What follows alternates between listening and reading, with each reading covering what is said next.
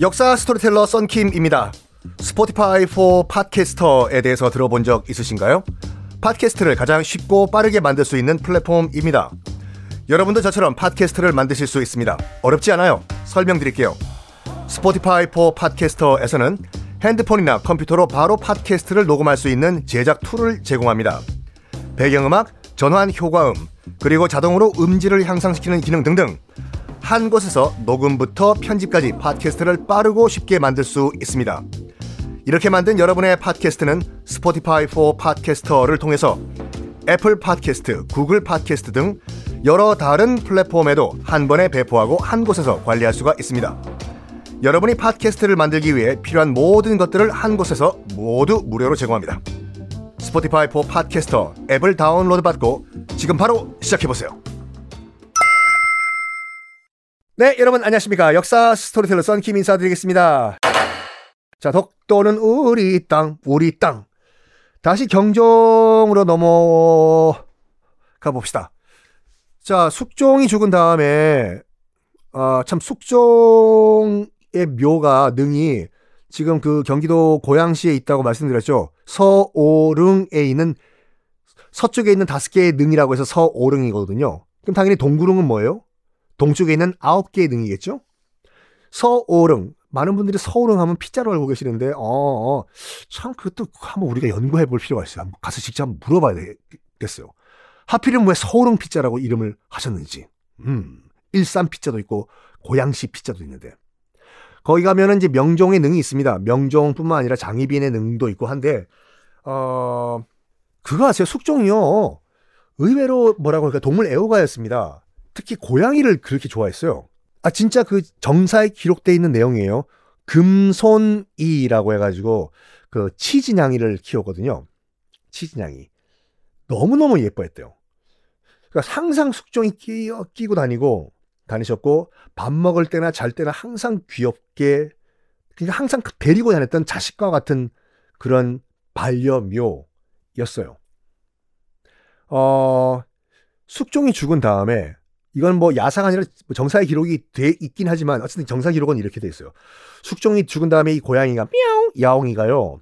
시금 전패 그렇게 고기를 좋아했대요. 아 숙종이 밥 먹을 때마다 옛다 먹어라 금손아 고기 떼주고 했는데 그 좋아하던 갈비를 갈비를 숙종이 죽은 다음에 뭔가 분위기가 이상하지 않습니까? 늘 보이던 아빠 아빠는 안 보이고 엉엉엉 사람들 울고 있고 하니까 식음 전폐를 하다가 20일 만에 굶어 죽었다고 합니다. 그래가지고 사람들이 너무 불쌍해가지고 금손이도 숙종의 능, 명릉 안에 같이 묻어졌다는 게 야사가 아니라 정사에 나와 있어요.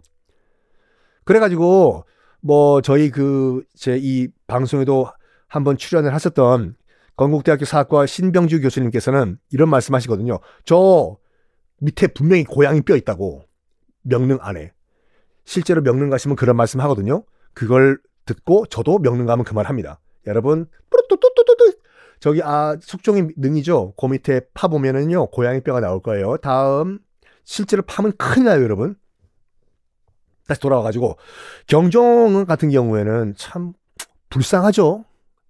14살 때 자기 14살 때 자기 친엄마가 창경궁에서 사약 완차 때리고 피토하고 죽는 걸 봤어요.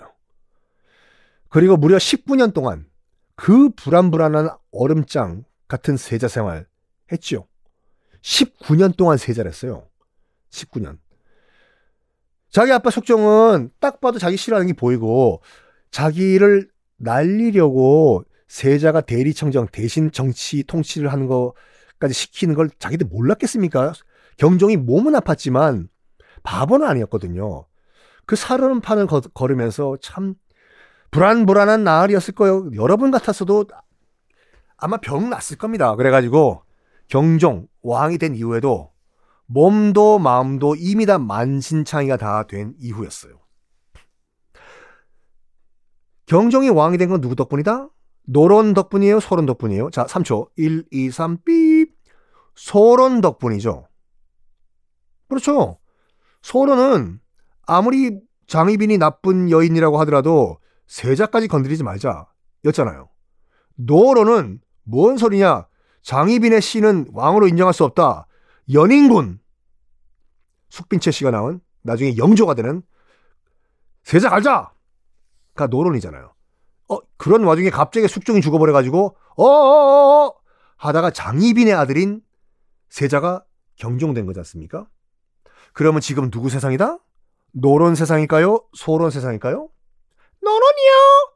아니요. 정치가 그렇게 쉬운 게 아니라니까요. 지금 왕은 됐지만 소론이 밀어줬던 와, 그 세자가 경종이 됐지만 정부 곳곳의 요직 인사들은 싹 다 노론이었어요, 지금요. 그러니까 지금으로 치면 엄청나게 큰 슈퍼 야당인 거예요, 노론이요. 여당은 정말 콩알 만한 조그만 조그만 미니 여당이고 슈퍼 거대 야당 노론의 세상이었습니다. 그때까지는요. 그럼 뭐합니까? 결과적으로 뭐 미니 여당이라고 하지만 소론이 왕은 지금 소론 편이잖아요. 왕. 아무리 비리비리한 왕이지만 왕은 왕이에요.